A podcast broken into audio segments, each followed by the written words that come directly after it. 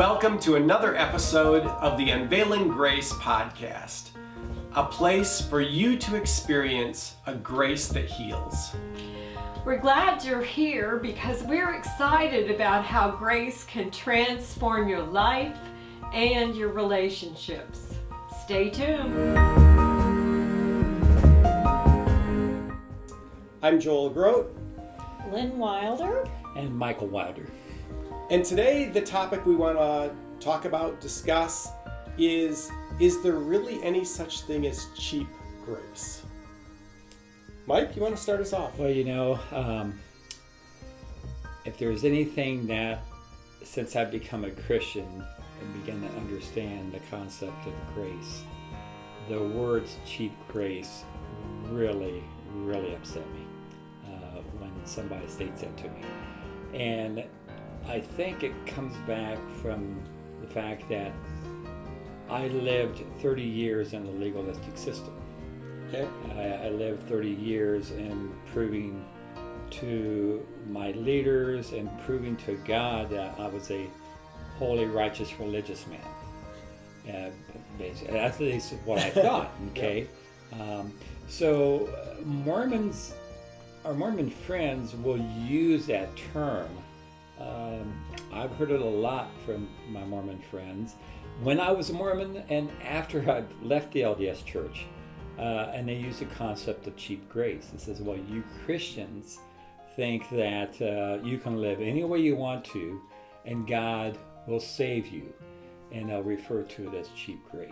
Right. This whole idea that if Christ really covers it all, if it's really totally dependent on Him, then, and if, if it doesn't depend on what I do, then what would keep me from simply living like I want? Right, right. So I, I, I want to go back to a, a, a situation in the Bible. Uh, and we all know the story of the rich young ruler who came Yes. to Jesus. And uh, we, we see this story where this man says, You know, um, h- how do I find God? Yeah. How do I know God? Good You know- teacher. what do I have to do to have eternal Right. life? And you know, I, I've I've done this. I live the commandments. I do all these things. And Jesus knew of his heart, knew of his love for money. Said, "Sell everything you have and come follow me." And, and the last that we hear of is that the rich young man left. Now we don't know if we ever came back. We don't know the other side of the story, but he left.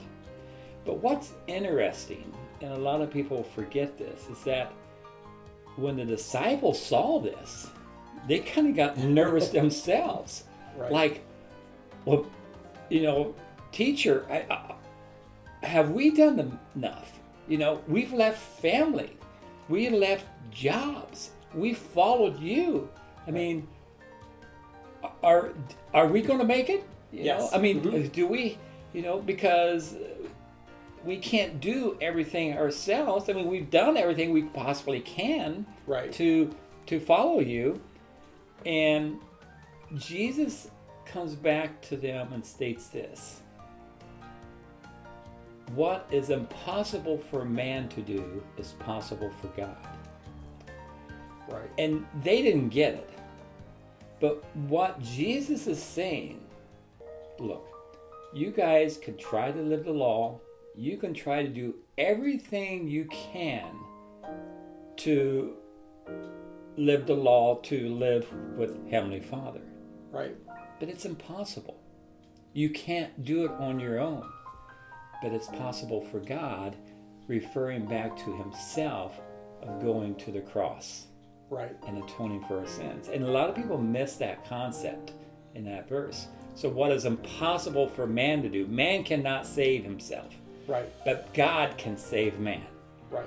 And then later on in uh, John chapter 6, Christ does this so well when the, the apostles are talking about, you know, uh, of other things kind of actually leading from that, you know, what what other things can we do to, you know, what is the work of God? Right. You know, I mean, are we doing enough works and everything? And Jesus states to them very clearly this is the work you're to do to believe in Him whom He has sent. That's it. Okay? Now, uh, we believe in Jesus. By believing in Jesus, He's going to do the work for us. And as stated in your previous um, podcast, uh, that doesn't give us an ex- excuse to sin. You know, God, you know, Paul Right. stated, you know, um, you know, this gives give us an excuse to sin. and know, God forbid. Know, But but we know we can't do enough ourselves. Okay, there's no amount of work that we can do to save ourselves. Right. And uh, as spoken of earlier, uh, you mentioned it earlier. I kind of use the King James version. The Ephesians, uh, you know, well, all, all know Ephesians two, eight, and nine, but Ephesians ten, if I, you know, it states there that we are created in Christ Jesus to do good works. So the good works is a byproduct of us being saved. Right. Okay, we're saved first. We can never ever say our works will save us. And Paul knew this, and James knew this very well, because James never ever states that by your works you are saved. right. He states, I will show you my faith by my works, but he never states works save you. And Paul states, you know, work out your salvation. In other words, in your walk in this life, yes. you know, understand what you're doing, try to understand what what salvation is. Yeah. But Paul never ever states work for your salvation. Exactly. And when I was Mormon, I would not have seen Mormonism as works-based faith.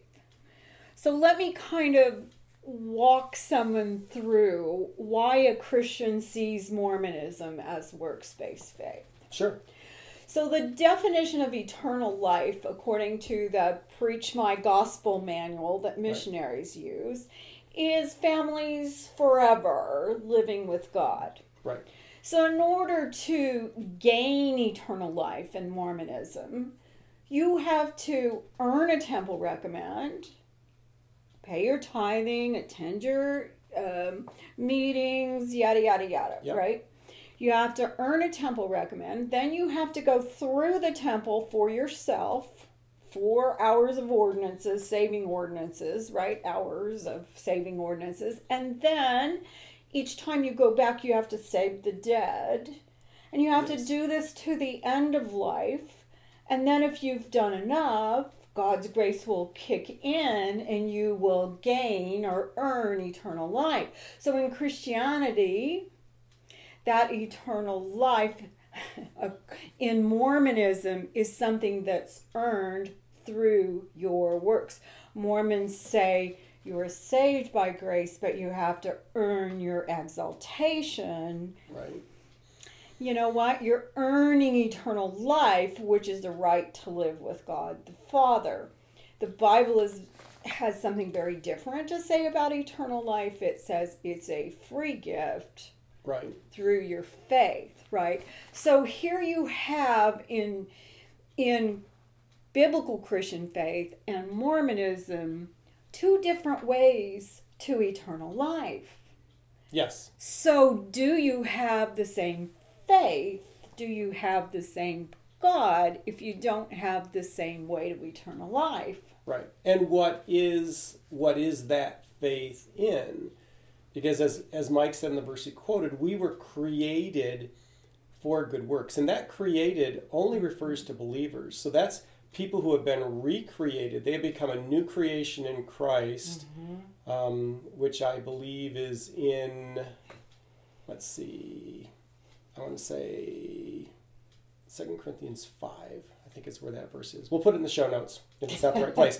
But the whole idea is you can't even begin to do good works until you've been born again, Jesus to Nicodemus, until you've been made new. And that transformative act, that taking you from death to life, Paul uses two terms, en Christo and en Adam. You're either in Adam, in death, or you're in Christ in life. That is a work of God's grace that transferring you from one kingdom to another. And um, that to me is part of what gets to the heart of when somebody says cheap grace. Uh, there is no such thing as cheap grace because for grace to be offered, it already costs God everything. It Yes. already costs Jesus everything to procure that grace. Um, so there's no cheapness to it. Now it's free, but we all know free and cheap aren't the same things. Right. Um, I've given my kids a lot of stuff for free in terms of presents, and some of them weren't cheap. It cost me quite a bit to be able to give it to them freely. Um, and I think that's a that's an important distinction. I think it's one that people in performance-based religions miss because, like you say, it's so interwoven. And even grace, the term grace is used, but there isn't a real true appreciation of what the grace cost Yeah. God to be able to give it. Yeah, when, when we think when we think of the uh, the crucifixion, and again, dear friends in Mormonism, you really do not spend a lot of time on a study of the cross. You just kind of talk about it as this is where Jesus died. Mhm. Okay, because the Mormon concept is that the atonement happened in the Garden of Gethsemane. Okay, Right. where Christians And it completed happened- on the and- cross. right Mhm. and in, in, in that the cross was just a, a form of death. We know that he laid it all out on the cross. He states very well in John 18, you know, Luke defines the agony of what Jesus went through during the Garden of Gethsemane. And Yes. he says, you know, Father, may this cup pass from me. Okay? And he says, but not as my will, but as your will be done. And so later on in John 18, John, uh, when when um the uh, the temple uh, soldiers came and arrested Jesus, Yep. and Peter, being Peter, you know, being a uh, uh, Uh, doing what Peter does, he pulled out a sword and cut off the ear Of the servant of the uh, high priest, servant- yeah, high Whack. priest servant, and and Jesus said, you know, Peter, put away your sword, and then he states, "Shall I not partake of the cup?" Mm-hmm. Which, if he partook of the cup, it would have been in the garden, if he had, did the atonement Right. but he hadn't done the atonement yet. So he's telling Peter, says, I've got to go to the cross. Right. I've got to complete the work for you on the cross. So that's a very, very important statement uh, where John states in John uh, 18, Shall I not partake of the cup? Jesus. And, and, and so Jesus says that, John records it. So he goes to the, the, the cross, and we see where the cross is becomes a lightning rod for the wrath of God. Yes. for the payment of mm-hmm. the sins. Because there has to be a payment. And there could only one you know man sinned against god but man's incapable of paying that debt. Right. only god himself jesus manifested in the flesh as christ jesus on on the cross could that debt be paid Right. and you go through Jewish law, you you see where you know they always took the lamb that was blemish free, and and the, I remember I was talking to a rabbi one time in Israel. You, you know, you talk about well, you cannot have atonement until you have death. Yes. See, and that's a problem about celebrating it in the garden. right. You have to have the shedding of blood Mhm. and you have to have death. And on the cross, we see Christ shed the blood, and there was death. Right. Because I think it's Hebrews that says, without the shedding of blood, there is no remission for sin. Right, right. And so we see that the the cross. You know, he, he he when he goes to the cross, he takes the laws and ordinances and nails them to the cross, as it states. Yes. And and I, I can't remember the verse. We'll put that in the show notes. Yeah. But but the fact is, is that he completed the works. Okay. Right. And therefore, when he said it was finished, it was finished, paid in full. The debt was paid in full. It's done. We don't have to worry about it. Because when we go to the foot of the cross as Christians, we have nothing to negotiate with.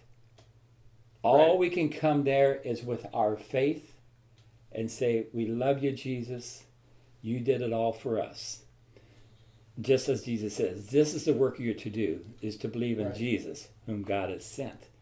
And by doing that, then there's nothing cheap about that. So if you ever call it cheap grace, that means you're going to stand before Jesus someday and said, Jesus, what you did on the cross was good, but it wasn't enough. I had to do extra. Okay? Yeah. And when you state it that way, you're stating Wow. that, whoa, oh, you know, you're, you're, you know, you, you didn't ask for us to do enough. So Right. we're, we're going to kick in and do the rest of it to, to be saved. And I think one of the other freeing aspects of the grace that comes through the cross is, and it took me a while, even in my Christian life, I think, to really get a hold of this. That when Jesus takes 1 Peter two twenty four says he himself bore our sins in his body on the tree, he takes sin, but he not only, I mean, along with the sin, he takes all the guilt, he takes all the shame, he takes all the moral, spiritual, psychological, emotional repercussions of our sin, which when we throw those rocks in the pond, you know, it's like the bigger the sin, the bigger rock in the pond, the more the ripples go out, and you don't undo that. Um, he takes that and I think the first time it really hit me that Jesus took not only my sin, but with my sin, he took my shame. Um, and I remember thinking, when when we're hurt, when we hurt somebody else or somebody hurts us, the deepest hurt is not the physical pain. It hurts far more to be wounded relationally, to be Yeah. wounded emotionally. And so I think of, okay, what do I feel when I've hurt my wife or I've mistreated or hurt one of my kids? Um, the amount of shame, the amount of, in Spanish, vergüenza, um, there's not an exact English word for that, but it's kind of that idea of being ashamed. And I think, okay, that's excruciating. When I let myself feel that, what I did, and I think, okay, that's that excruciating to me to have to own that and feel that. Now you take Jesus and he owns the sin of the world. He takes all he takes all that in one laser focused moment Yeah. where he takes it all the wrath of God. Like you said, at the cross, the wrath of God is focused. And I think, okay, the pain of nails, which had to be excruciating, had to be nothing compared to feeling the excruciating pain of the shame of the pain, the relational devastation that we've caused over a lifetime, Yeah. multiplied that by billions of people.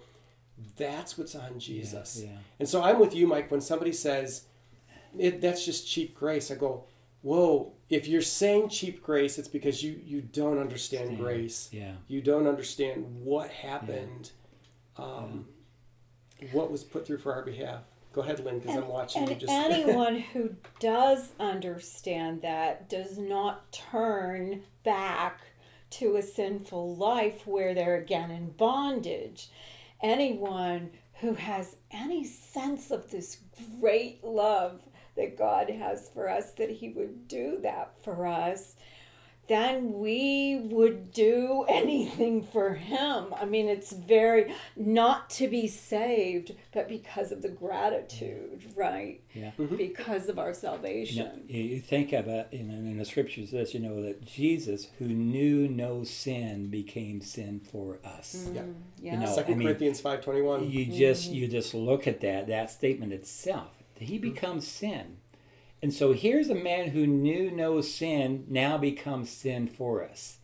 And that is, you know, Yeah. whoa, what was going on through that? You know, the agony. Yes, the nails were bad, the beatings were bad, but this internal thing is also very, very bad, which we cannot comprehend. We cannot comprehend. And I think that, you know, when Jesus, you know, is, a lot of people misunderstand this. When Jesus is on the cross crying out, My Father, my Father, why have you forsaken me? A lot of people don't realize he's quoting Psalms. Yes. Mhm. You know, he's quoting David um, in his agony uh, when he was going through to, you know, fulfill that that statement. Because if if he could actually read the whole thing, it ends up good. But we we don't hear the whole thing, and it, it, it's amazing that you know, because Jesus was 100% man and 100% God, you know, can you imagine going through that and then saying, "Oh, let's stop. This is uh, this is not good. I don't like it. I want to stop." Yeah. And, and it, it Yeah, could, no, no, it no. could it could happen, right. but he didn't. You know, Right.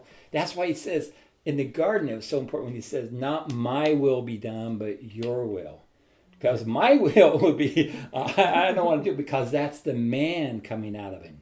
Right. uh, because he had he hungered. He's thirst he cried. He had the emotions of a man. Right. but he knew what he had to do. You know for this purpose he was born. Yes. this this purpose remember you know when jesus came back from as a young man from jerusalem his whole life he has seen men being crucified on crosses throughout the countryside of Israel. Right. His whole Exactly. life, from the Yeah. time he's a young man, mm-hmm. all the way up Came to back him. from see- Egypt. They Yes. were along the road. yeah, I mean, it, Yeah. it was a form. It was there, and it wasn't. You know, I I think, you know, the the key thing is like twenty thousand at least during the time of Christ. At least twenty thousand men were crucified. Yeah. And what what's the beauty about Jesus is that he was on the cross, he died, he was buried three days and three nights, according to mm-hmm. the scriptures, and he rose on the third day. And that what separates him from the, all the other twenty thousand Jews that were crucified. Right. They only one that rose again. but he Yes. rose again, and that is the good news. Okay, so don't say it's cheap Right. because it's all important of that death and resurrection. Because you know, as Paul states in Corinthians, you know, chapter know, thirteen or whatever, Show notes. about you know the importance of the resurrection. Without the resurrection, there is nothing. right. So yes. his death was had to be because that fulfills the law. Okay, Yes. you know, shedding of blood, pure blood, Uh-huh. and death, then the law is completed by the resurrection. Because he rose, we shall rise again. Yeah. That that's the beauty of it. Just by our belief in him. Right. So So Lynn, um, final comment. I I'm watching you take this in right. and can tell it's like super personal for you. So so just in like a minute, give me your take on why grace isn't cheap to you and why it's so valuable. As If a, you can do that. as a Mormon, I saw cheap. I would define it that Christians believed they were saved by grace, and that was it. They they crossed over from death to life, and then once they did that, they could do whatever they wanted. They had license, fine. Live how yeah. that's where the inaccuracy lies. Once a human being becomes a new creature in Christ, then that disposition to sin as the Holy Spirit lives in you becomes less and less, right? The Holy Right. Spirit begins to work in you, change you, and then the most amazing thing, work through you to be the hands and feet of to Christ. touch other people. Well, and I don't know. I mean, and I've had Mormon missionaries ask me point blank when they found out I was a believer, I believed in salvation by grace, say, "Well, doesn't that mean that now you're saved by grace, you can do whatever you want to do? What would just keep you from sinning?" And I never answer the question with a statement. I always answer the question. Mm-hmm. And the question I try to remember to ask is this: Does your mother love you? And most of them look at me like, well, yeah, my mom. What does it have to? Yes, my mother loves me. Does your mother love you as close to unconditional as almost anyone can? Well, yes. So, are you sure your mother's love? I mean, even if you did something really, really bad, would your mom still love you? And like, well, of course she would choose my mom.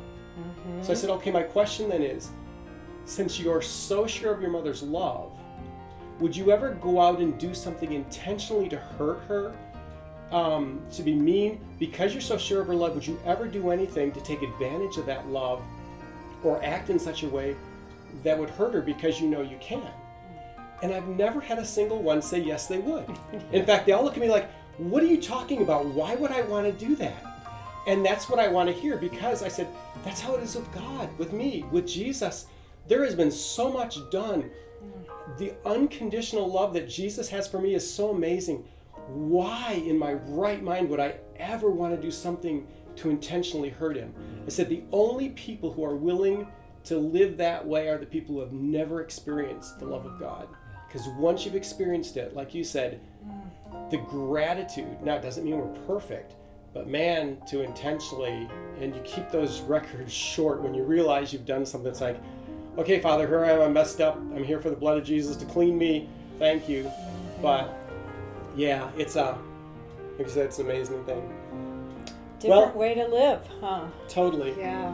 Well, um, man, thank you. That's great. Um, appreciate both you guys um, talking about this. There is, bottom line is, people, um, there is no such thing as cheap grace. It is an impossibility, it's an oxymoron. And um, our hope is that as we've talked about grace even today, it's given you a, a greater appreciation, hopefully a greater um, hunger. And um, this podcast, it's all about helping you live in love in a way that you flourish um, in and through the love of Christ. So thanks again for being with us, Mike Lynn. Thank you. Yeah. Bye, Joel. See you next time. We'll do.